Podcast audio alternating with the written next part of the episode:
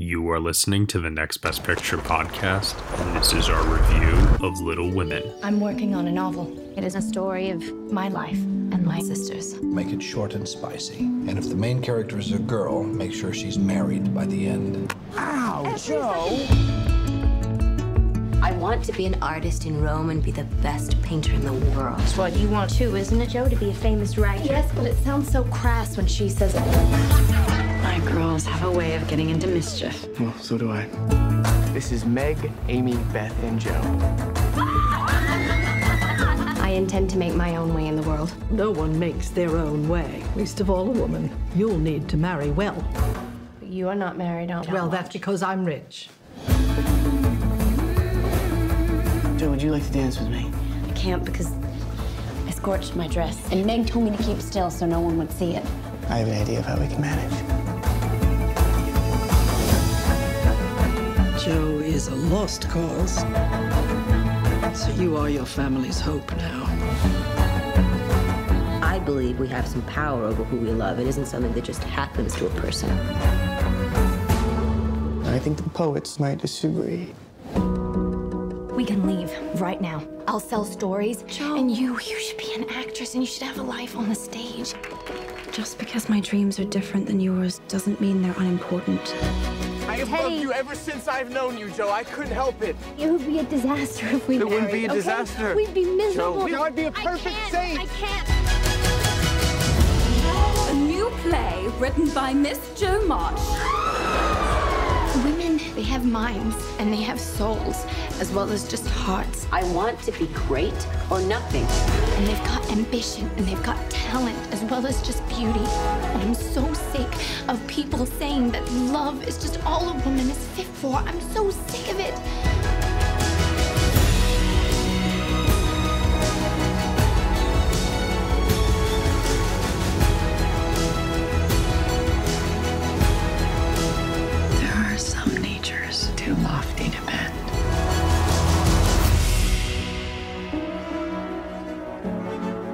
So, who does she marry? All right, everyone, you were just listening to the trailer for the 2019 version of Little Women, and the story is as follows. Following the lives of four sisters, Amy, Jo, Beth, and Meg, as they come of age in America in the aftermath of the Civil War. Though all very different from each other, the March sisters stand by each other through difficult and changing times.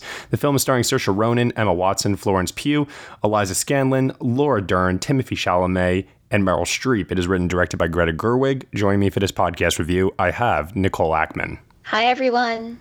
and Ryan C. Showers. Hello, hello.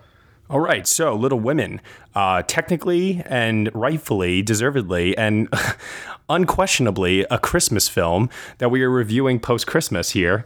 And uh, at the end of 2019, it's one of the last films to be released this year. It was definitely hotly anticipated after Greta Gerwig's Academy Award nominated solo directing debut, Lady Bird. Uh, this also stars a dream cast uh, for film Twitter, especially. It's like all the internet favorites all put together for one solid movie and there was a lot of uh, you know anticipation with this one. Uh, you know, the question of you know how would it compare to Lady Bird, especially after its enormous success, and does Greta Gerwig uh, really establish herself as a directing force? And I think the answer is unequivocally yes. But let's hear from you guys. Nicole, let's start off with you. What has been your experience with Little Women? Its numerous adaptations. What was your anticipation heading into this, and what did you ultimately think? Yeah, so I have a bit of an interesting relationship with Little Women in that I don't actually remember when I first discovered it. I think I must have been seven or eight, maybe, when I first read the book. Um, I've read the book numerous times. I'm in the middle of a reread right now, and it's it's an interesting novel in that I think that like as you come back to it at different ages, you get something different out of it every time. And one thing that always strikes me about it is how incredibly modern it is, even though it was, you know, published for the first time in 18, well, 1868 and 1869. But there's so much in it that's still relevant today, and these characters feel very real. And I also have uh, seen many of the film adaptations of this, everything from the June Allyson to the Katharine Hepburn to uh, the Winona Ryder version came out the year that I was born, and I grew up on that movie. My mother is a huge fan of Little Women. Um, my aunts are big Little Women fans. Growing up, a lot of my friends were into Little Women, um, and so it's it's really always been a huge part of my life, and it's probably the most formative uh, piece of of fiction, piece of art um, to my life, and it's something that I've returned back to again and again. And uh, it's always interesting to see how I relate to different characters um, as I get older. So I was really excited whenever you know it was announced that Greta Gerwig was doing this version, but also very nervous because whenever you love something that much, it also means that uh, it will be that much more disappointing if you don't think it's good. But I got to go see this at a press screening uh, and take my mom with me, and we um, basically cried our way through it. um, and then I got my whole family, my parents and my little sister, to go the day after Christmas and see it uh, in the theater again. And that kind of confirmed for me that it, it really is uh, an incredibly special movie. It's an incredibly well made movie, well acted, and everything. But I think that the most special thing about it is that it perfectly captures this book and what has made it you know, stand the test of time since the 1860s. Yeah, I definitely think there was some hesitation, especially last year. Uh, comparisons were made to Bradley Cooper directing A Star is Born in the sense of like, why do we need another version of this story? Like, how many adaptations will we yeah. absolutely need? And to your point, Nicole, uh, the story is timeless. And uh, Gerwig's uh, version, once again, uh, proves that uh, by finding new ways to adapt the material and make it feel um, modern to this time and age and relevant as well. So um, it's definitely got that quality to it and one that is passed down from generation to generation. I'm like you, my mother is also a huge, huge fan of uh, Little Women. And uh, it was part of the reason why I actually uh, had seen the 1994 version uh, prior to my viewing of this one a few years ago. And um, I've seen the other versions, uh, well, not all of them, but I've seen um, the Katharine Hepburn uh, version also as well. So uh, there's definitely a bit of an influence there in terms of the generational aspect that I think, uh, you know, Gerwig's able to perfectly capture with this one. Ryan, same question over to you. Huh. Expectations, anticipation, thoughts, fire away. Well, um, my history with Little Women, um, I of course read the book in high school. I love the book. I've seen all the films and um, actually in high school my uh, my school put on little women as our fall play um, and i was uh, the student director of the play and it was only the first half of the book so it ends on like a happy note and but so i know these characters inside and out and i even know a lot of like a lot of the lines of dialogue in the play are taken directly from the book so i i was able to i'm very i'm very astute with the the material but um, I think that gives me an interesting vantage point on the film adaptations from a critical perspective, not necessarily from an emotional one. As even though I did react very emotionally to the film, I was able to see how Greta Gerwig captured the the essence of the story and used her own spin. And like I, you know, for instance, the first scene of the book is when they're um, it's Christmas morning uh, and it, in the film, it happens maybe like 15 minutes in, and uh, it's the oh how awful it is to be poor, blah blah blah. And then Marmee comes in and says, you know, we should take our food and give it to um, the Hummels. And watching that scene with the four girls, um, it, almost felt like improv to me. I was so impressed that she made these made this dialogue work so fresh and new in a completely different way than anybody else had ever done. And um, so I was super impressed with with what Greta Gerwig did. That's just one example. Um, but she took the the book and uh, how I envision how she created this movie is she took the book, took scissors to the book, cut up lines of dialogue, scenes, and then just rearranged it in her own special way. And I have to say, what she did with the structure of the film is extremely important to note, she did something completely original with it. She made it made the story seem as though like one thing I've experienced as an adult is sometimes I look back at my childhood and I romanticize that time mm-hmm. as I face the hardships of being an adult and how cold and boring and sad it can be. And I think that's what she was trying to get at with this film. She start the, the plot of the film is Jo in the in the present day looking back at the the first half of the book essentially and it's so smart and it's so moving and gets at something completely unlike anything that Louisa May Alcott probably envisioned when she wrote this book back year, hundred, hundreds of years ago. I agree because, you know, like I said before, in trying to figure out why this story, why now, what can possibly be done with it that hasn't been done before, that was the thing. Yeah. And it did make it feel um, unique and relevant and also um, something that it wasn't just another telling of this story. It was told in a different way that um, had a purpose behind it. It wasn't just, oh, we're going to tell it differently so that it stands out from the others. No, no, no, no, no. There is a unifying theme to it all that actually makes it more engaging and more powerful. I was just going to say, I watched an interview with Greta Gerwig, and she said that part of what um, inspired her to tell it this way was that she realized that you reach, you know, the midway point of the story, and from that point, the four girls are never together again. Yeah. Yeah you only ever, you know, you never see all four of them at once. And she thought that that gave it such an, you know, if you're only ever looking back at the four of them together, that gives it such an interesting, like nostalgic and melancholy feeling to it because it, you know, it really hammers home there is that theme in Little Women that like it never can be the same again, that once you yeah. grow up, you can't go back. And I think that it really is effective that you you only get to see them, you know, as a full family looking back on this kind of rosy childhood. Now, with all that said, I'm going to get this out of the way early and I'm going to move on from it. the first 15 minutes or so of this movie, because it's not the structure that we are used to, because it is uh, chopped up, um, there are quite a few jarring editing transitions in this movie that, especially for those that are not too familiar, I think, with the story of Little Women, if this is like their first experience with it, um, they, I won't say they'll be lost.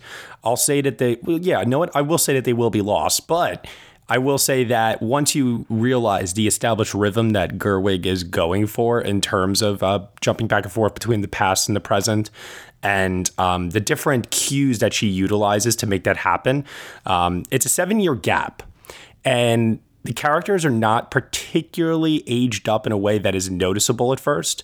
Um, there are uh, differences in like the hair and things of that nature, and also the way that the characters, I think, uh, act and behave. Um, and I were talking about this off air the other day.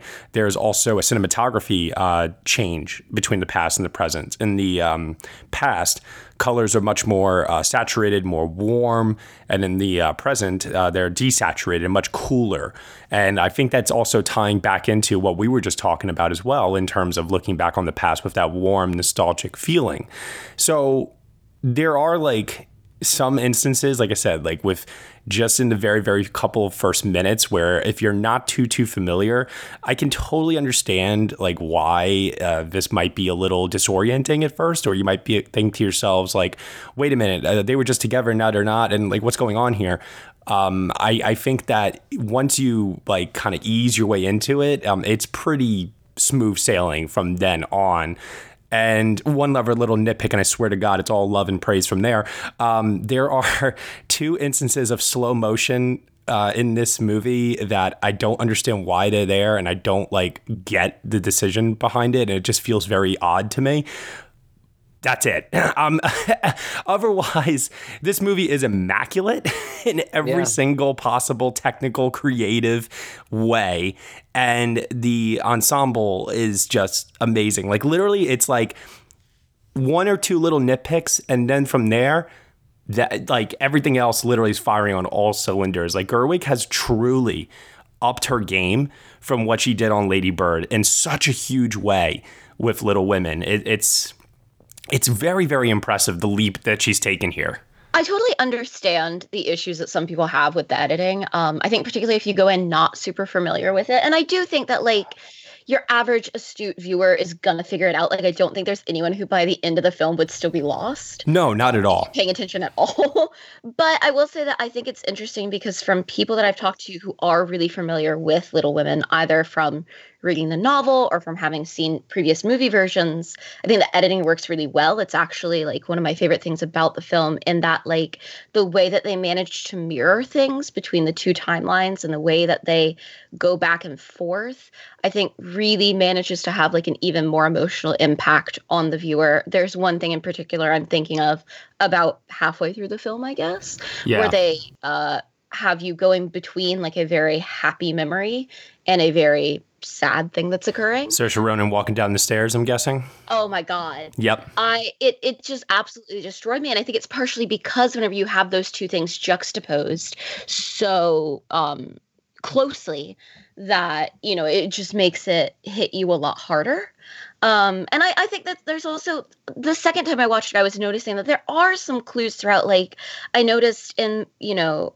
most of the times where they keep going back to new york in the beginning at the beginning of the shot they will show you like there'll be a sign that says new york or there'll be you know some like the sign on the boarding house says it um, and I think that, you know, Gerwig did try to make sure that there are these clues throughout. Um, in addition, like you were talking about, the lighting and the hair and the costumes are another one to to keep track of. Yeah, it's definitely not um, something that you kind of get the sense that was just like cobbled together in the editing room and they were trying to salvage something.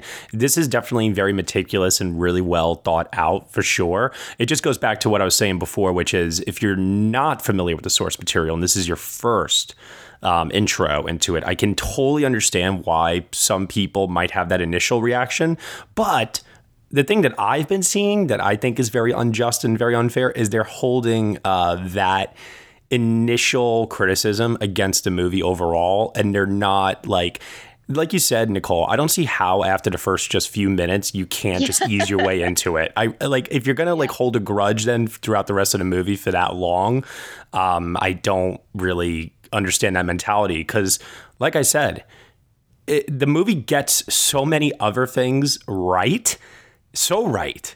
In fact, like costumes, production design, the cinematography, the score by Alexandre Desplat, which, raising my hand right now, I will hereby say I think is a million times better than what he just won the Oscar for on The Shape of Water. Mm-hmm. There's just so many good things to praise about this movie that uh, to get held up on one storytelling decision that it, it, it it proves its worth by the end. I, I, just don't understand the criticisms that are being leveled at this. I really don't. well, so Matt, we, uh, whenever we were talking about this, it was um, I mentioned to you that one of my nitpicks about the first ten-ish minutes. See, and like I think that your argument holds, but even for somebody who is familiar with the source material and the characters as much as I am, I struggled with the first ten minutes first can I say the opening shot of this film is maybe one of my favorite aesthetic and symbolic yes. opening shots of oh. any film this year.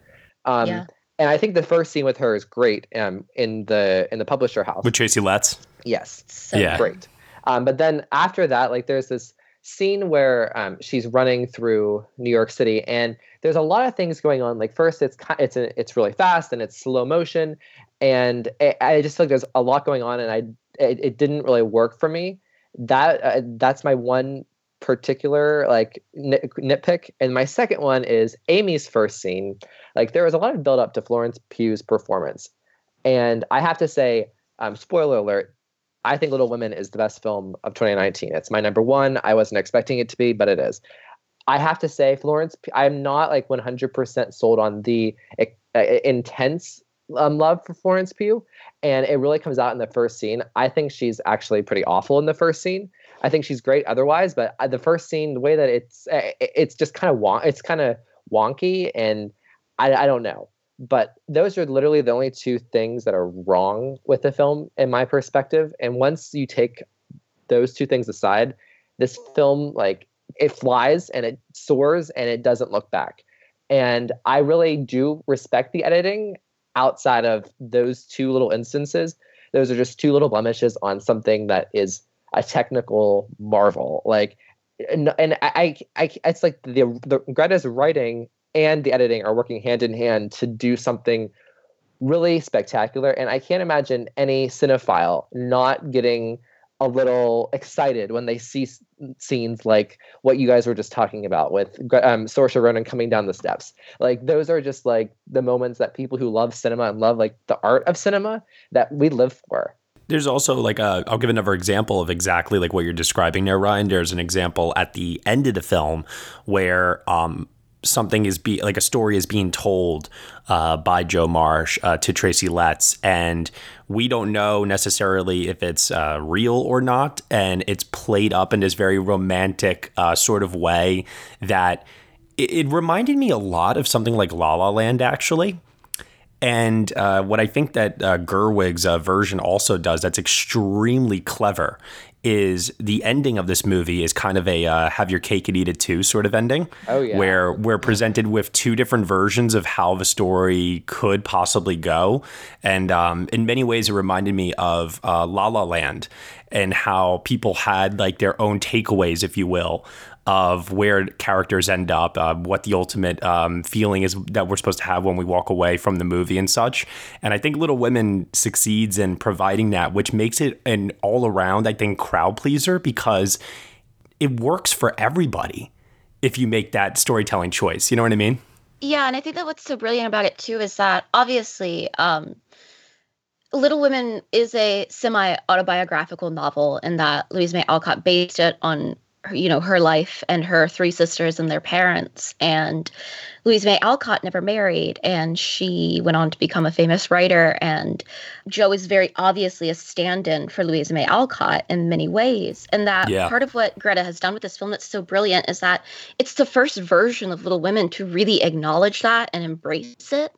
Um, and it's done in so many ways. Like there, I remember I was watching this interview, and there's a line that Marmee says to Jo that Laura Dern had actually found whenever she was reading the letters um, from Abigail Alcott, uh, Louisa May Alcott's mother, to her, um, and said, you know, I think that this should be in this film, um, and it is. And but it's that we get the ending from the book, but we also get the ending that's true to Louisa May Alcott's life. And I think that that is part of what's so brilliant about it is that, you know, like it even goes down to the fact that the book that we see, you know, Jo write is the same exact binding and font and everything as Little Women whenever it was originally published in 1868.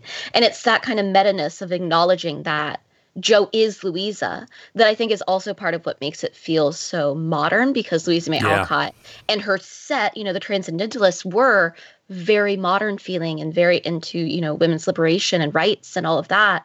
And there's so much in it. Like, you know, there's the whole thing with um Jo trying to get her book published and Jo trying to stand up for her work. And it's so obvious that we're not just seeing Jo March try to get her work published, we're also seeing Louisa May Alcott try to get her work published.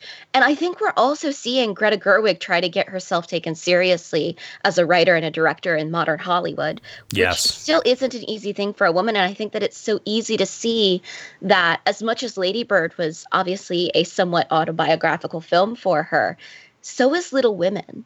And, you know, she very obviously, and she's talked about that, she's always um, identified with Jo March. And I think that for any female author or writer or um, artist of any kind, it's very easy to see the struggle that women still face. Um, Emma Watson recently was talking about how, you know, there's this whole scene where they talk about copyright. And she said, you know, it's what we're watching Taylor Swift deal with right now is the issues of owning your own copyright. And it Right. Fits into this you know piece that's set in the 1860s and i think that that is kind of what is so brilliant about gerwig's version that previous versions of little women haven't really hit on strong enough. Well, you know what they say, write what you know, right?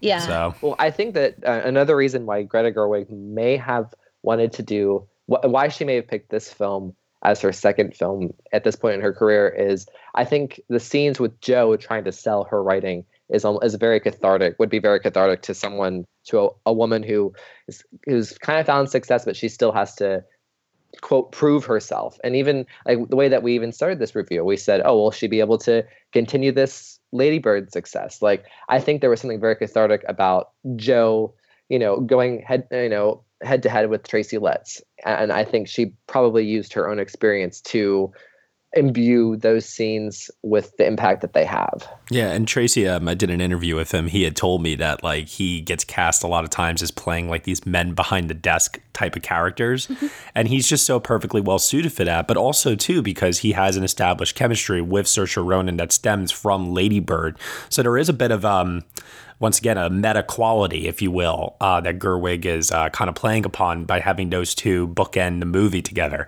I want to just say really quickly, and then I'll get back on uh, on track here. I have just one little side note. I absolutely love the way that Tracy Letts delivers uh, his line reading of "No, no, that won't work at all."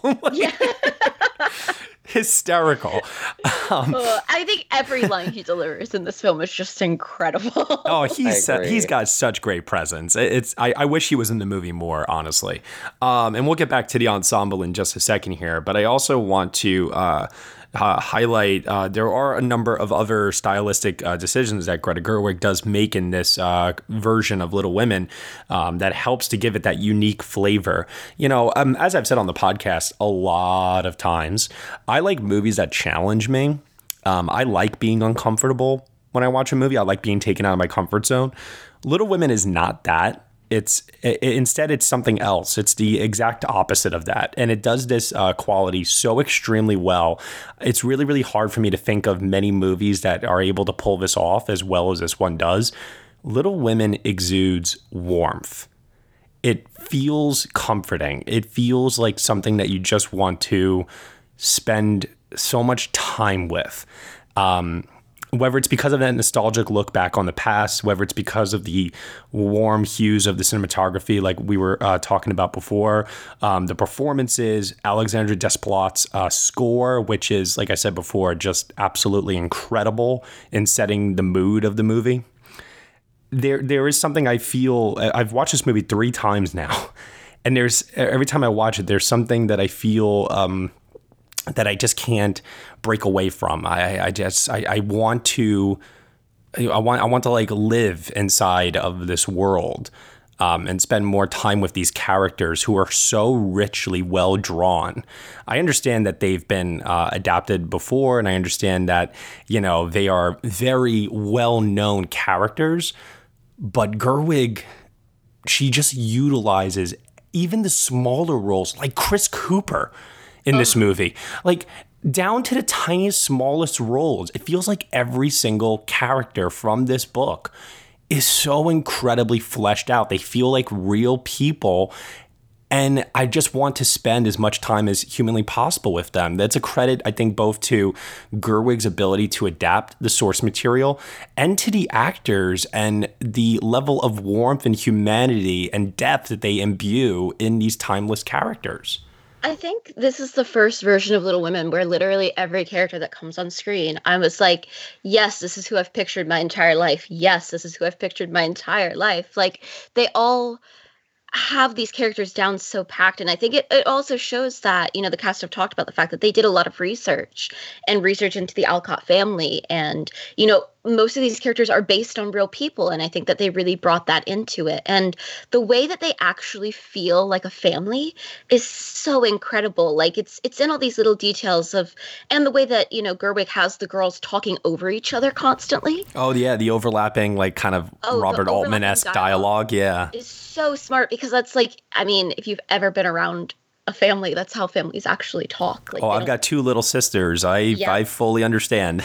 yeah, and I think that that's part of what makes it feel so real. Um, while at the same time utilizing so much actual dialogue straight from the book, and what's not straight from the book is often from letters from the Alcott family and stuff like that. And I think that it's it's um it you know obviously these are great characters um, to begin with.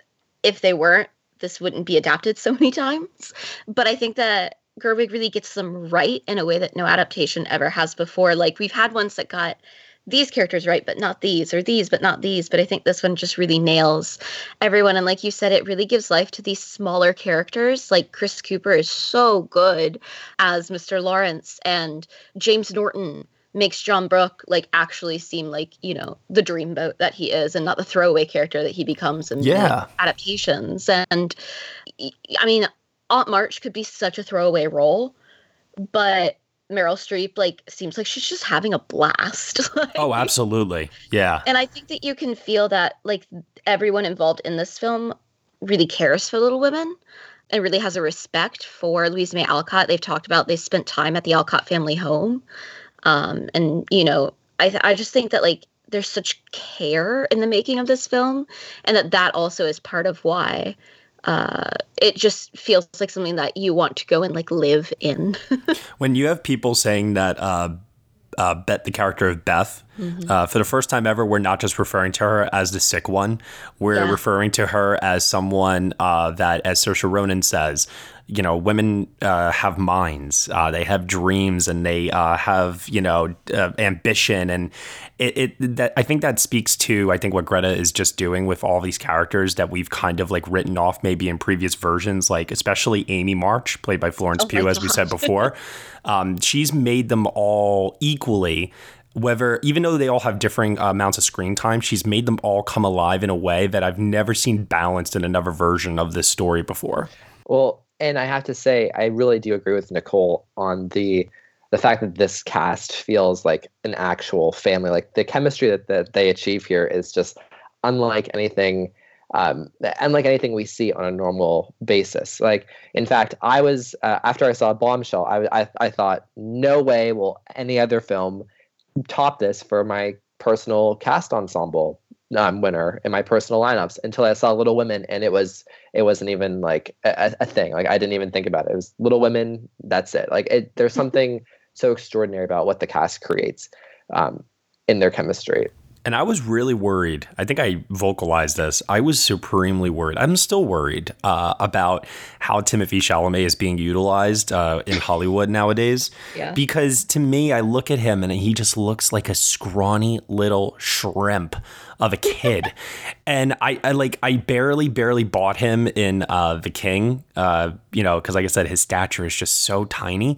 But here playing uh, laurie it really worked for me because he was able to convey that boyish uh, quality of being young and naive and silly and stupid, but then that Chalamet intensity that uh, he's able to really pull off with just a stare really, really worked to his advantage uh, when he was being portrayed um, as a bit older and more mature, still dumb uh, to a certain extent.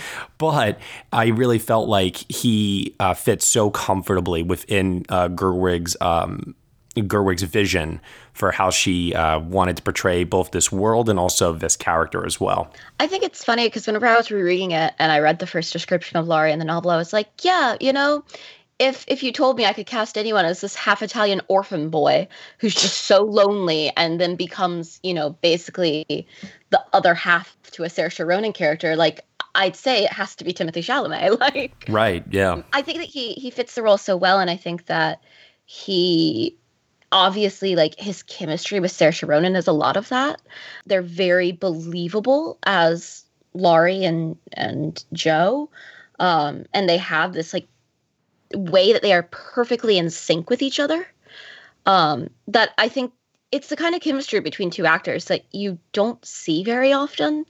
You know, they they feel like they could go on to become one of the great pairs in the in the style of you know Spencer Tracy and Katharine Hepburn. Or Ryan Gosling and Emma Stone. Yeah. in more recent times. Yeah, I, I I got to ask a question. Did you guys get kind of um I don't want to say weird or creepy vibe, but I'll say weird and creepy vibe um, between how Laurie does kind of bounce around from sibling to sibling uh, within the family. I mean, they, he even has that scene with uh, Emma Watson, Meg at the uh, at the party, where I was like, "Is he coming on to her? W- What what's happening here? Like, what is this boy doing? You know?" I'll let Nicole answer this. I think Yeah. the thing about Laurie as a character is that he is an orphan who is raised by his grandfather, who's quite gruff. And he is like his main character trait is that he's lonely at the time that we meet him. And he sees this family that he literally watches out the window and he thinks that like this is what he wants. This is all that he wants is to be a part of this world. And there's been some really interesting things written about how Laurie is one of the first male characters to ever like wish to be part of a female world. But then he gets in there and they all just accept him and there's a beautiful scene where he first um comes into the march family home and like marmee like just hands him a scone um and he just looks like someone has given him a million dollars. Like he's never really had that kind of uh environment to be in. And it really you see it it transforms him and it brings out the best in him. And he genuinely comes to love each of them you know, not just because they're Jo's sisters and not just because they've taken him in, but he he genuinely has a relationship with each of the girls. And that's something that's also straight out of the novel, which I really appreciated because often in adaptations it's like, well, there's Jo and Laurie. But the truth of it is there's also all the way through Laurie and Amy and Laurie and Beth and Laurie and Meg and um you know, he's a driving force and kind of pushing his tutor towards Meg. And I think that like that's something that they really did well is that obviously he has a lot of scenes and a lot of great chemistry with Saoirse Ronan, but you really feel that like as much as he is Jo's best friend, he also just wants to be a part of the March family. Um, and I thought that he really captured that well. For the praise that you're heaping on uh, his uh, chemistry with Saoirse Ronan, I'm curious to know: Did you feel that the spark between him and Amy ever matched that? I won't say exceeds, but did you feel it ever matched it?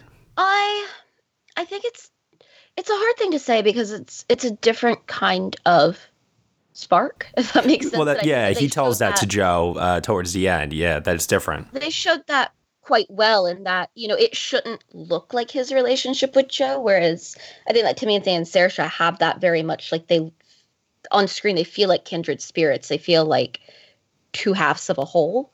Um, but I did think that there were scenes where I genuinely bought the tension between him and Amy.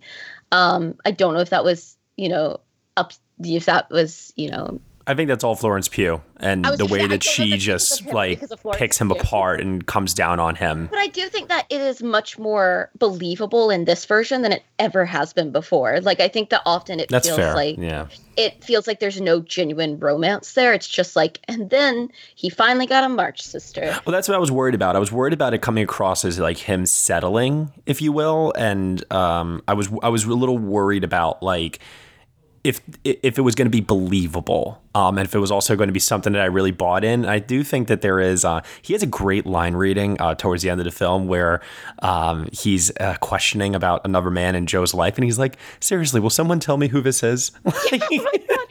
yeah, oh those scenes, and he's like, when that bit where they're you know getting ready to, they're like, "Go after him, Jo," or whatever, and he's like, "Wow, I can't believe I'm going to help Jo March chase down a man." Right. This is fun. like and See, I think that he, he deals with the kind of post fallout of the Jo and Laurie relationship really well. And I think that one of my favorite things about him is that sometimes you get men playing Laurie who seem angry towards Jo, particularly in that, you know, iconic proposal scene. I don't think that's a huge spoiler. It's in the trailers. Um, and I never felt that from him, which I appreciated. It was just frustration. Um, and I felt that he like really understood Laurie's, you know, he's not angry with Jo ever. Like he I think that he understands as much as she does why it can't work. He's just frustrated. And I, I love then the cut to him like just being delinquent in Paris. Um, well, yeah. I've always I guess I think what Greta does with or at least how I read what this film does with the, with Jo and Laurie is they have a sibling like brother sister kind of bond uh, that uh, it makes it made sense to me that he and it's, it's different from what Amy and Laurie have which in the the present day timeline is obviously more geared at the romantic relationship. Uh, and I think that I think it is well defined and I didn't see it as him hopping from one sister to the other. Um, so, but I agree with everything else that Nicole said about the way that um, Laurie is used as a uh, how he uses the March family as wanting to be a part of any family entity. I will say also too that um, I know she gets a bad rap from a lot of people, um, sometimes deservedly so. Um, I don't think Emma Watson is horrible in this movie at all. Oh, uh, I think no. she's great. right, and I, have heard some people like say that she's like the weakest uh, uh, of the cast and stuff, and I just I like I don't know what to believe anymore with that because I feel like the internet just loves to pile on her, and I don't understand yeah. why. She's not great but she's good. And I think once again, um, part of the reason for that is because Gerwig devotes um, uh, quite a bit of time to her storyline here with um, her uh, husband, uh, John Brooke. And um, their status as being, um, you know, in love, but also poor. And the back and forth of can love still overcome uh, one's circumstances, uh, financial circumstances within the world, and I, I, think that that's a very important quality and important theme that uh, the book gets at, and also too uh, this movie also gets at, and it once again fills you with that kind of warm, hopeful feeling that even if we found ourselves like in similar uh, circumstances where it's like this is not the life that I imagined for myself, but I'm still at least spending it with the love of my life and that ultimately will make it okay in the end. Um, I thought that she sold it very well, and it, it came across, uh, you know, to the point where I, I, just don't understand the internet's hatred towards her. I just yeah. don't get it at all. I think this that, is one of the best Meg marches that we've ever seen on. I, yeah.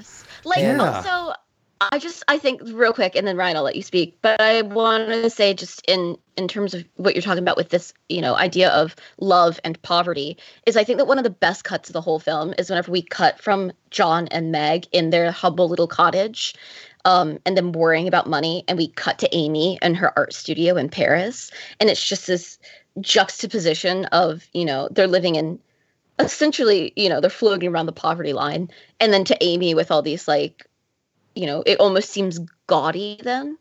Um, and i just think that that's one of the most interesting editing choices that i've seen because it, it you don't have to say anything but it just shows you something about the two sisters. Well the most one of the most effective editing choices with um, with meg for me was um, she's at the at the dance in her big pink dress and it goes from that scene quick to them sitting at the um, the kitchen table discussing the silk that she had bought um, that was extremely expensive.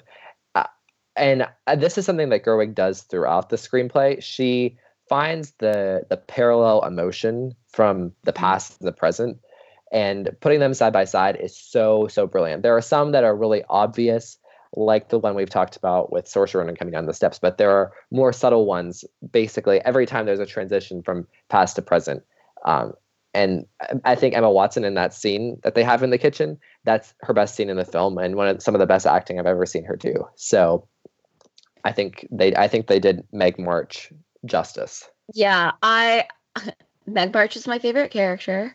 I am a Meg myself, and I've never felt like she's gotten her due in any films. And I feel like a lot of directors and writers haven't really understood her character. And I feel like Gerwig sees that, you know, Meg is um, as important as Amy or Beth to this story, and that you know her decision to marry for love, even though she's marrying a poor man, is as brave as Amy's decision to you know try to be an artist. And I think that it really gets her right. And I think that Emma Watson has a lot of that. She has such a lovely big sister quality to her and I think that she works really well. And there's so many good scenes with her. Like the one that my little sister can't stop talking about is, you know, there's that iconic scene where Jo burns Meg's hair.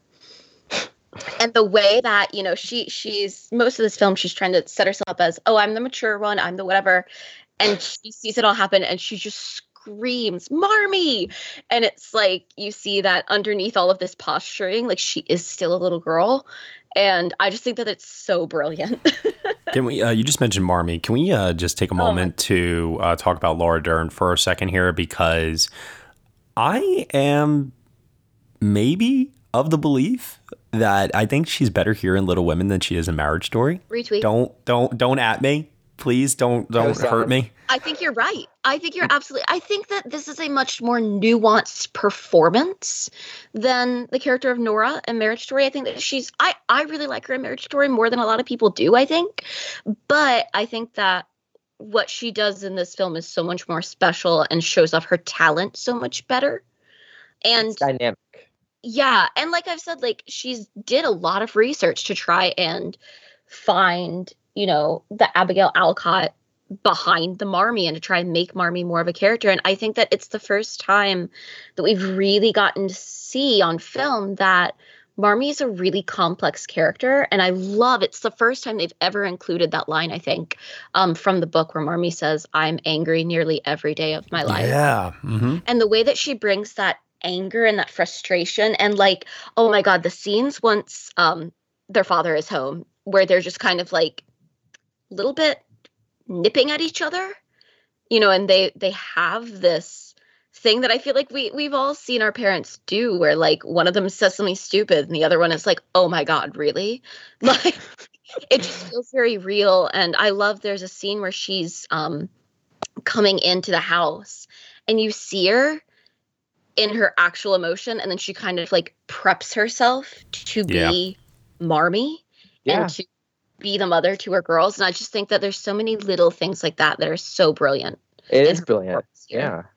I mean, like I honestly, the only way I, am going to get through this season with if Laura Dern does win all five televised awards, it will be in my head. I'll think that like she's winning this for both films because yep. what she does as Marmee, this is like the Marmee that we've always deserved. This is yeah. the best Marmee that's we've ever had, and um, you know that scene, Nicole, that you just described, where she is walking towards the house and she's so angry and sad and she's crying and she sees the girls um, playing and she puts on a mask. She and becomes like you know the caring mother that she's known for. That is the essence of Marmee and it's brilliant. And I think uh, Greta Gerwig did so much to give Marmee her due not just with like the the anger aspect but even just the way that the film ends. It's essentially a celebration of Marmee and I, it's just there's so much that that's well done on Laura's part on Greta's part I'm I'm over the moon about the way Marmee's characterized in this Absolutely. And I love too that you mentioned the celebration bit as well, because I do think that that helps to uh, capture the generational uh, aspect that we were talking about before and how that all fits in thematically with how we have experienced Little Women and also to the stories of these women in this version of uh, the story that we're all familiar with that's been handed down. Like I said before, it all kind of like ties into one another in a very, very nice circle, I feel like. Uh, this has been a gradual build up in talking about the cast. Now talking about Saoirse Ronan as Jo March, and um, I love that there is a. Uh, I love the line in the movie uh, where uh, what what is it again? It's something like "What Jo wills shall be done." It's like such a great uh, line to perfectly illustrate what kind of a character Jo March is and I think that I love the story I've heard uh, in several interviews where Saoirse Ronan, when she uh, found out that Greta Gerwig was going to do this, basically said, "You're not auditioning anyone. Like I'm playing this," and like forced yeah. her way into um, this movie. And I think that when I look at you know the current slate of actresses that possibly could have played this role in this character, um, and who she uh, is on both on the page and also in other adaptations, I can't think of anyone more well suited for that rebellious um, quality than Saoirse Ronan. It's not just because she worked with Greta Gerwig in Lady Bird. Uh, even if she hadn't had that re- relationship with Greta Gerwig, I would still think that Saoirse Ronan was the ideal casting choice, and she really, really does knock it out of the park in making that character come alive um, in such a, like I said before, a relevant way for a 2019 uh, modern day audience. I think that Saoirse was right that you know she was born to play Jo March. Right. And that I think she's the best Jo March we've ever had. I think that one thing that I really admire about the film is the way that Saoirse and Greta aren't afraid to show that Jo March is not a perfect person by any means. She has this horrible temper. She has this anger. And it's something that she has to learn to control. And I think that sometimes in adaptations, um, there's a tendency to not show Jo's uh, worst sides. And I like that they don't shy away from that at all. You know, there are times where she's genuinely horrible um, in the same way that Amy is, or, you know, and, and we get to see that and we get to love her for it. And I think that, you know, Saoirse just has this passion and this fire to her performance, but she also feels appropriately both of the period and not of the period because Jo is a character who is meant to stand out and who is meant to not fit in. I think that that's what gives the whole story, not just this version, but the whole story, its timeless quality, don't you think? I think that's part of it. I think also that like it's timeless partially just that in in the fact that it's about family and it's you know there are relationships in it that I see in my life. Yeah, like certain universal truths that never yeah. change. Yeah. Like I think sisters will always fight. of course. Um, my sisters and Amy. Um, but I think that that part of it is that you know Jo is very much a girl who is ahead of her time in many ways, and yet I think even um, I think that a lot of girls relate to Jo whenever they feel out of place growing up, and they feel like they don't fit in, because that that's also who Jo is, and I think that Saoirse's just the perfect choice for that. Not just because you know in the past five years she's kind of become the go-to girl for any big coming of age story. Like you know, I think there's obviously similarities here between this and Lady Bird or this in Brooklyn. But I think that she has such an incredible ability to show emotion. often without words. Like there's so much silent acting that happens in this film. Um, particularly there's there's scenes I'm thinking of where you know something occurs and there's this exchange without words between her and uh, Laura Dern's character. That that's really beautiful, and I think that that this is actually one of the times that I think that it's really um, apparent just how incredibly talented she is. Well, I think that uh, I mean I love Lady Bird as much as the next person, but I think this is um, Saoirse's best performance ever. I would agree. And Uh, I I'm not there yet. I think it totally tops Lady Bird. I think the last thirty minutes, it, it, that that's what really sold me on Ronan. In fact, like um, I and I don't think that I, I'm sure that there will be another Little Women movie in the future. Maybe not in the immediate future, Mm-hmm. but throughout our lifetimes after we're gone there's going to be li- little women's okay and i don't think that anyone will ever measure up to jo march the way that Saoirse ronan does Yeah. That I can probably agree with you on. Yeah, uh, I think that it, she's definitely the best version of the character that I've seen yet, for sure. There is a there was a moment in the movie where uh, Jo March cuts her hair, and that's like an example of like the rebellious nature of that character that she doesn't like um abide by the social norms of that time and she's just willing to do whatever she you know can and will do to support her family. And that kind of makes her a bit of like a maverick in sort of ways you know which i like really really like about the character. But then cut to later on she's crying and she gets asked you know what, what are you so upset about? And she is still upset about her hair and I, I like that there is that ex- established example uh, early on in the movie because then later on in the movie, when she has her big monologue where she talks about uh, how she tries to live her life, how she wants uh, women to be um, in this time, and how she's just so sick of how women are being pigeonholed into only caring about fancy dresses and love and the love only being the only thing that a woman is fit for dot dot dot. But she's so lonely. Yeah.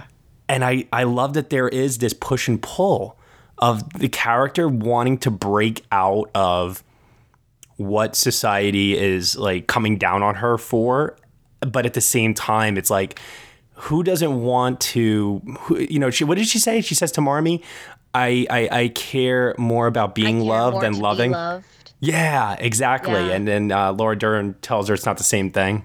It's crazy too because it's something that, and I've seen other women on Twitter talking about this. I've never really seen it expressed like this in a film, but it's something I've really dealt with in the past like five years. Of, you know, as as a modern woman, you you want to say like, I don't need a relationship, I don't need a man to define me.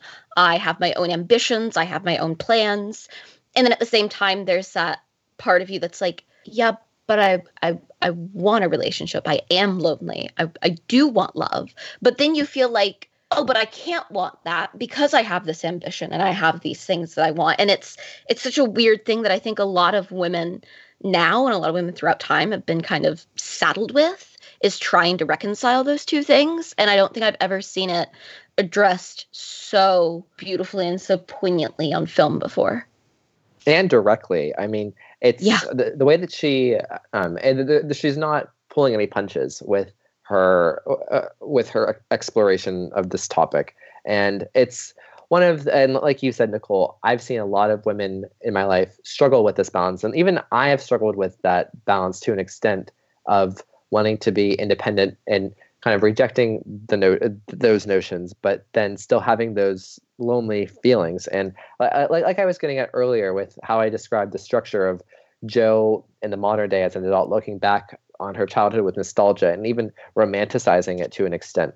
Like I think that there are, are aspects of Greta's uh, Greta Gerwig's um, approach to this story that are so human and come across as so human and universal. And I think that's why the film is so successful on an audience level, even though the film is so successful on a critical level with how she reinvents the uh, the story and truly makes a, a, a true adaptation um, that's her own.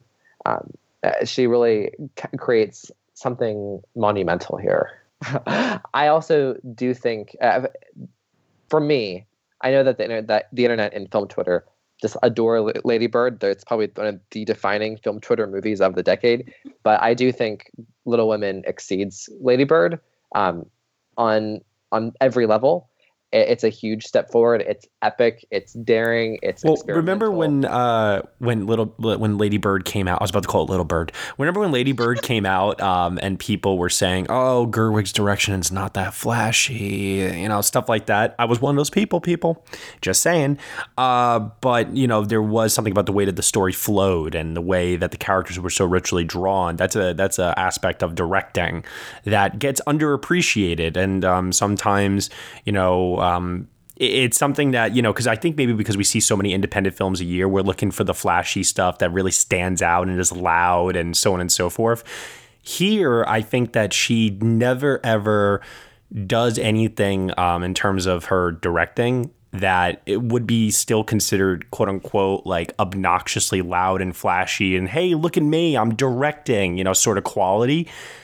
But it's still such a huge leap forward for her on just a logistical level, having to get the you know production design, uh, you know, right to the period, um, having to like we said before, the differences in the cinematography, the costuming. It, I think that there is definitely a greater challenge that she set for herself with Little Women compared to Lady Bird. And uh, in t- speaking what you're talking to there, Ryan, um, I can totally see how and why this movie would then be, I think, much more appreciated uh, by so many people as a result of that. Does that make sense? Mm-hmm. Yeah, and I am not saying. Go ahead, Nicole. No, I was just gonna say I think that it shows too that there's um obviously like i think that lady bird is an incredible film and especially an incredible directorial debut as a solo director but i think that there's so much more going on here like you said with the production design and everything and the fact that she did this on film and apparently that's because spielberg said to her you know he had recently done lincoln and he was like hey if you want any advice on doing something of this period, let me know. But you know, you need to do this on film. And she was like, What? And he like brought out film and made her smell it, apparently, and was like, Something of this period must be done on film. And she was like, You know what? You're right. And so I think that that, you know, also shows like a level of artistry. And I think that we haven't really talked about the production design much, but the fact that they freaking recreated the Alcott family home to do this movie um, if you look at actual pictures of the Alcott family home, and then you look at the house in the movie, they're almost perfect replicas, which is kind of insane. Everything about this film is on such a grander scale, partially I think just because it's a period piece, right? Than Lady Bird, um, and it also it feels like an appropriate step up from that movie, just right. in terms of ambition. Final thoughts. Anything that we did not discuss? Anything that you have written down in your notes, now's the time. Nicole. I do just just want to say two things real quick. One, to build on what Ryan just said, I think that one thing that's so remarkable about this film is that it feels incredibly like this is Gerwig's creation and this is a new version of Little Women while at the same time it feels like this is the truest adaptation of a book I've ever seen. Um, and it feels like it perfectly captures the spirit of the book and the spirit of Louisa May Alcott and these characters and there's so much dialogue taken straight from it and I think it's it's an incredible achievement and adaptation for it to feel both completely new and completely familiar at the same time. Um, I also just wanted to say I can't go out of this review without saying I think that the costuming in this film is absolutely outstanding, particularly the way that they use menswear inspired pieces and menswear pieces themselves for Jo. Um, to kind of show her tomboy nature and to show yeah. that she's breaking out of the norm, and the way that they use more feminine pieces for the character of Laurie, and you f- get this real yin and yang between the two of them. And I mean, obviously, there's all these like gorgeous ball gowns and everything, but I think that um, the way that they costume the girls and the way that they show that they are kind of living in this genteel poverty where they once had money and now they don't, um, and how that's reflected in their outfits, and how there are also things in their outfits that are t- details taken from the book. Like I just read the bit where um, there's a bit in the book where Laurie gives Jo this ridiculously large straw hat because she's complained about uh, how she keeps burning her nose. And in the beach scene, she has this ridiculously large straw hat on. And it's never said, but it's there. Um, and I think that there's so many little details in everything from the costuming to the production design and Beth's dolls and everything that if you are a fan of the books, if you've read the book recently, you'll find that there's so many little quiet details in it that just really, really make it a, a really brilliant adaptation. Ryan? I think it's the best film of the year. That's all I have to say. Alrighty. When I originally wrote my review of this movie, obviously it was a first time viewing, uh, I gave this film an 8 out of 10. And I even mentioned in my review, and I quote, uh, you can read this right now on nextbestpicture.com, shameless plug. Um, I wrote something along the lines of how um, that the uh, the editing uh, basically prevented this movie from landing in my top 10 favorite films of the year, but as it stands, it's simply one of my favorites of 2019. So, what's funny now is that I've watched it again and I've watched it again. And now, after three viewings, and I've watched other movies also that I had in my top 10 uh, again on rewatches to see how they would hold up. And I think that rewatching movies is just, I think it's extremely important. Mm-hmm. Um, even ones that you uh, are not so sure about sometimes because you never know if it will go up or down. Um, there was another movie this year where I had a drastic 180 turn on, uh, but this one edged its way up just enough uh, to land in my top 10 favorite films of the year, knocking out some other movies that, upon a rewatch, uh, showed to me that they had a few more problems than I was initially, uh, you know, either acknowledging or noticed on a first initial viewing because I was getting wrapped up. I would say with this one, uh, I saw some issues. Like there's like these moments where characters uh, talk directly to the camera and break the fourth wall. Um, but subsequent re-watches have uh, shown me why that decision was made and what it represents, and it made a lot more sense in that context to me. So it's like a lot of the decisions that Gerwig does make here are extremely justified. Um, I hope that the examples that we have all provided throughout this review uh, help to solidify that. So for me, I'm going with a 9 out of 10, uh, an extremely strong 9 out of 10, actually. Uh, it's one of my favorite films of the year, wholeheartedly. I had minor quibbles at first, but those minor quibbles are practically non-existent at this point.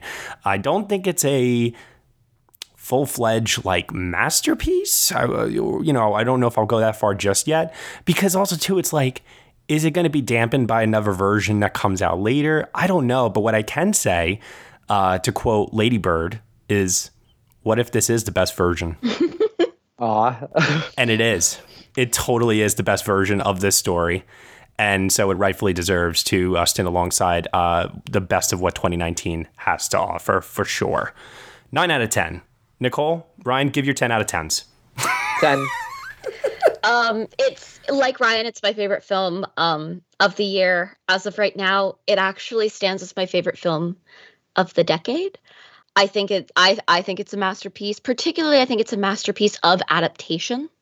I really can't say enough good things about this film. I mean, I've written two reviews and I'm still talking. but yeah, I think it's a wonderful film and it's it's a 10 from me. All right, let's crash the party. Let's uh, get depressing and let's get upset right now. Oscar prospects for Little Women. Oh. Yeah. You, you forgot we were going to do this. well, I don't know. I'm curious to see, Matt, I'm curious what you have to say because you've told me privately that you think many fans are going to be disappointed. And I'm I'm not uh, I don't know what to think right now. So I will say I think that its box office is doing really well and can only help it.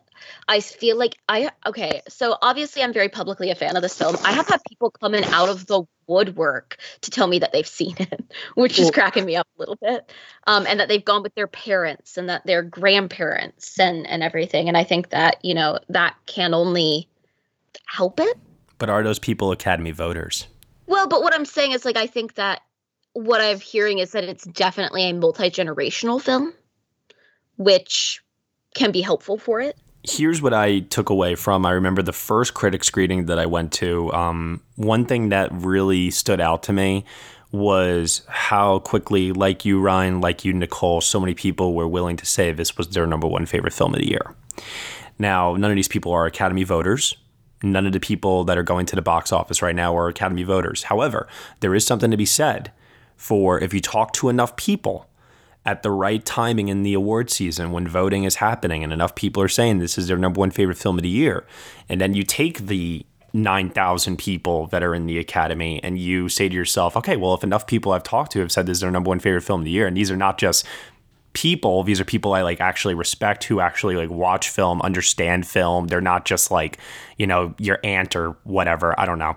But like you know people who actually are as invested in this as we are I think that that can correlate and tell you something possibly about the way Academy voting members might think about this movie. Well, and I'll just say that I think, and here's my comment on that.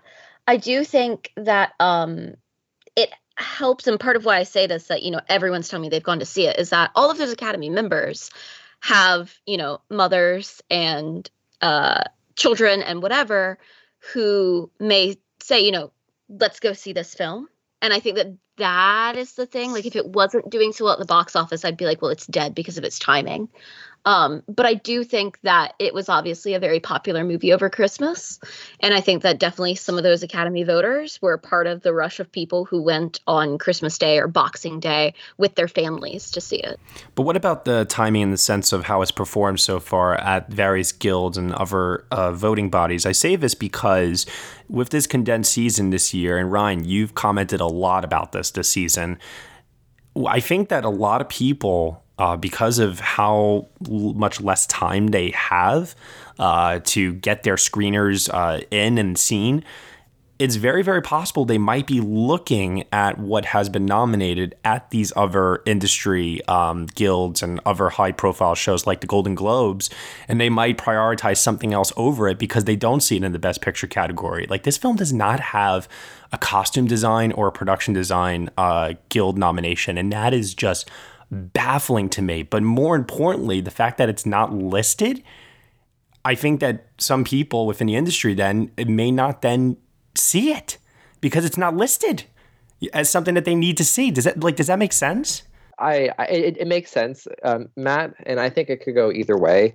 Um, I, I, I uh, yeah, I've like you've said, I have been talking about, I've been warning everybody about these late breaking releases. Um, since since August. Like we have to be circumspect. Um, however, I do I do think that there will be a, change. Maybe if if Little Women performs well at BAFTA, then I think we can yes. safely just yes. tiptoe into the Oscars. But yes. I think that enough people will put it at number one for it to get into Best Picture, no matter yes. what. Um, because Ronan and Gerwig are such a um, a, a cultural like duo and for mm-hmm. the past couple of years. Like this is a known entity. People have been excited about this. People have been wanting to see it. People know who these people are. I and there's Dern and Streep and yeah, you know other well-respected people in the industry. Where's the SAG nominations then to represent that? I know the SAG was a huge blow, but it wasn't that unexpected in, in my in my opinion. Again, because of the timing and the release. Uh, yeah, totally agreed. I mean, just for clarity and just so people know, I'm not just saying this. Um, you know, Wolf of Wall Street, um, and other late December releasing films did not get SAG nominations. Um, this is not uncommon for a December Christmas release movie to miss its SAG. I, I think because of who Ronan is and who she has made herself in pop culture, I think she's going to be s- safe to just slide right into actress if she if Little Women performs well at BAFTA. I think maybe all the buzz about it right now may help it since voters are going to be voting eminently. Um, mm-hmm. I, I don't know. I think it's uh, the, the nomination total probably won't reflect its quality, but I do think that it will make it into screenplay. Into oh, it's definitely getting into adapted screenplay. Thousand yeah, percent. I, I, think she's a contender to win right now. I would yeah. agree. It's between her. I mean, that's a really, really competitive category, actually, when you take a step back with her, Taika, The Irishman, uh, Two Popes. If it gets a Best Picture nomination, could also be a threat. That's a really, really intense category uh, for adapted screenplay right now. But getting back to Saoirse Ronan really quickly, she has Golden Globe, she has Critics' Choice, she missed SAG, which was big. If she gets in a BAFTA, I will definitely feel a lot more comfortable about putting her in for the reasons that you said there, Ryan. My thing that I keep coming back to about Saoirse over and over again is that she's getting nominated a lot at such a young age. And one thing that we kind of know is that unless if you are Meryl Streep, you don't get nominated for every fantastic performance that you deliver. You know, there are snubs that do happen. And I do wonder if two years separated from Lady Bird, if they're going to bring her back again so soon. Um, this might be one of those things where she came, where she comes extremely close, but it doesn't quite materialize because maybe there's more built up passion for other performances that have had more time for people to see, to stew on, so on and so forth, instead of this late breaking one, if that makes sense. I do think Kate that Winslet. she's helped. Yeah, I do think that it, she's helped by the fact that some of the other competitors for those, let's say, fourth and fifth slots are lesser known, perhaps. Um, you know, there's a lot of talk around Awkwafina for the farewell or Cynthia Erivo for Harriet. Um, and I think that Ronan's obviously more of a name um, and more of an accepted, uh, you know, talented person to watch. Um, and I think that that could help her. I do see your point about you know the getting nominations so close together but it's also not as if there haven't been films in between this and lady bird. She's had several films come out in between the two.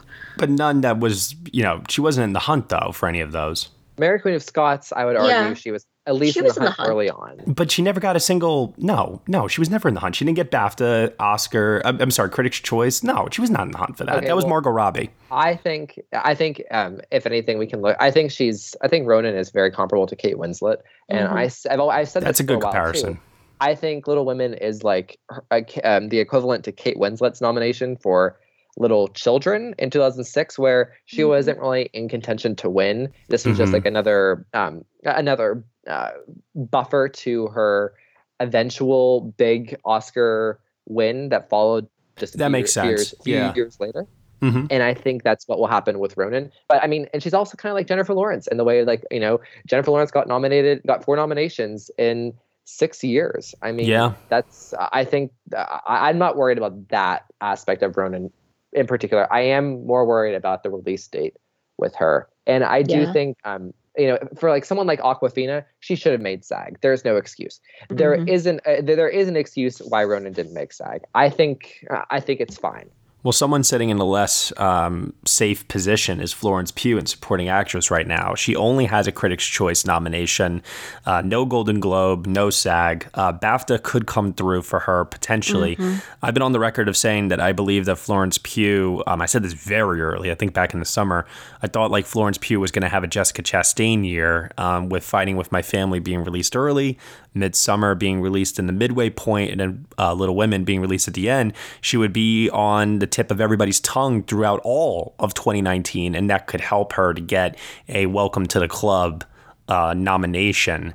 And I still believe that. I actually kind of, to a certain extent, feel more comfortable about her getting in than I actually do Saoirse Ronan, which I know sounds weird. I know it does. I really believe that it does sound weird to everyone that's listening right now, but there's this gut feeling that I have about her getting in there. I think it has to do with the category. If I like the other people involved that are fighting for the nomination slots, I don't know. What do you guys think of that? I think that she. I I'm predicting her right now. I think that it's such a weird category this year with so much up in flux that there only seem to be a couple of spots that I'm sure about. And um, like you said, she's been, you know, getting all of these breakthrough uh, award nominations at critics awards and stuff. And I think that, you know, she's someone who clearly seems like she's probably pretty good at working um, a room. She's been out there doing all the stuff. Um, and I, I, I think she'll get in. I, I don't want to say that I'm like sure of that, but it feels to me like she will. It's, you know, I as someone who didn't enjoy her performance as much as everybody else did, I can I can see more soberly why the Golden Globes didn't go for her. Um, I, I, think she's good and solid, but I don't think it's the sensational performance that everybody has um, made her out to be. No, it's not. No, it's not at all. I mean, was Jessica Chastain sensational in The Help? no, but she was uh, collectively she was sensational in uh, in all of her films. And that's what Florence Pugh is this year. Yeah, I feel like in some ways, if she gets into Best Supporting Actress, it's for both this and for um, you know, the other roles that she's done this year. I don't know. I'm just I would be cautious about it. Like I don't see any reason why she missed Golden Globes. I mean, I know that what Little Women performed underperformed everywhere, but Annette Bening got in ahead of her. Like that's just weird to me. Um, well, because she's in that betting. But Yeah. that's regardless. That film has no buzz. Like it just, uh, it feels like they were trying to fill fill a category. And like I don't know, I would feel better. I don't know. I mean, there is a world where she gets the BAFTA nomination and then she just slides right into one of the slots. But I don't know. I, I would be cautious about predicting her. I'm like, I'm 50 50. I'm predicting her in, but I don't think she stands a shot at winning it. I will say that I do believe costume design and original score are gimmies. Uh, those are happening, I think, no matter what, in my opinion. Yeah. Alexandre Desplat is a uh, name now. Uh, like, you know, like he's in the club. You know, he definitely like will get nominations left and right, even for scores probably that are not as deserving. But I think this one definitely is. And costume design, like I said, that that's just a no brainer. Um, I don't know why I missed Costume Designer Guild. It, it, uh, uh, uh, the only thing I could come up with is because the screeners were released late and not enough people saw it in time. But hopefully now for this next voting deadline for Oscar nominations, enough people have seen the movie and will be able to get it in there. Production design is the one that I am I'm a little iffy on. I, I'm 50-50 on it. I don't know what to do there. Well, okay, so let's just uh, regroup here. So, uh, do we, uh, Matt? Do you think it's getting in for picture? Yes. Okay, so let's just say picture, screenplay, score, costumes, and one acting. That's at least five. I think that sounds about right. It does, yeah. And, and if it gets if it gets both actors in, then six sounds sounds right too. Yes. I would love to see Greta nominated for best director. I, it's just it seems uh, it doesn't seem likely. I think whoever gets that last spot in director is going to be a real wild card that we've been seeing with the director's branch. Now, what could happen is we could have another 2012 scenario on our hands here where one or two of the quote unquote safe uh, people in director could miss. Even the presumed winner or anointed winner, if you will, like Ben Affleck was that year. Yeah. And we could get a wild card, and maybe Greta Gerwig also gets swept up in there. I, I, I listen. I want to just uh, I want to like also clarify this. I hate that I always have to do this, but I'm going to say it anyway. Prediction does not equal advocacy. And I, I say this because I want to predict her because I do think that her work here is better than what she got, did on Lady Bird. And if she got nominated for that, then she rightfully should get nominated for this. But sometimes these things are arbitrary. It does come down to timing and it comes down to the number of people that are fighting for um, those slots. And yeah, there is a presumed quote unquote locked four right now, if you will, and then a fifth slot that's completely open that could go to uh, anyone, really. I mean, Pedro Almodovar, the Safdie brothers. It could go to Celine Sciamma for all we know. It could go Could to go to Taika. It could go to Taika. It could go to James Mangold. It could go to Todd Phillips. It could go to Noah Baumbach. It, could go to like anyone. So, unless if you are going to be ballsy enough to predict that one of the four people miss, I don't see. I don't see how else she gets in, and and that and that's a unfortunate reality to admit to. I think, but it, it is what it is. I'm no guts, no glory right now predicting she gets in and Tarantino misses. Um, because I feel like of the four locks, um, he is perhaps the most likely one to miss. Oh, I actually think Sam Mendes is. See, and I, I go back and forth on the two of them, but I, I do think that like everyone is talking about Parasite and the Irishman enough that they're safe. But and it's kind of I don't know that I actually think it's gonna happen. It's it's really a like no guts, no glory thing that It's not no guts, no glory. You just want it to happen. I mean, Well- no, that's part of it. no but, guts, like, no guts, no glory would be predicting Celine Sciamma to get like and I have in heard there. my predictions. You can check the See, site. I, I saw that, Ryan. I, I appreciate the balls on you for that. I also currently have Taika sitting in there because I've been playing with this category a lot. And he's done better than I thought he would be doing at this point. Um, and Jojo Here's Rabbit. The sad truth of the matter, though, is that report that Variety uh, came out with about how many male Academy voters are not seeing this movie. Yeah. That crushed my spirit. because, Ryan, you said something on the review that I think that really um, should speak to everyone that's listening right now is that this is a movie for cinephiles. It has nothing to do about gender. I mean, f- okay, it does have stuff to do about gender, sure. You know, in terms of the story and, you know, the themes and such. Okay, fine. But as someone that just appreciates, you know, cinema, how in God's name are you going to turn down the opportunity to watch this? I, I like it doesn't make any sense to me.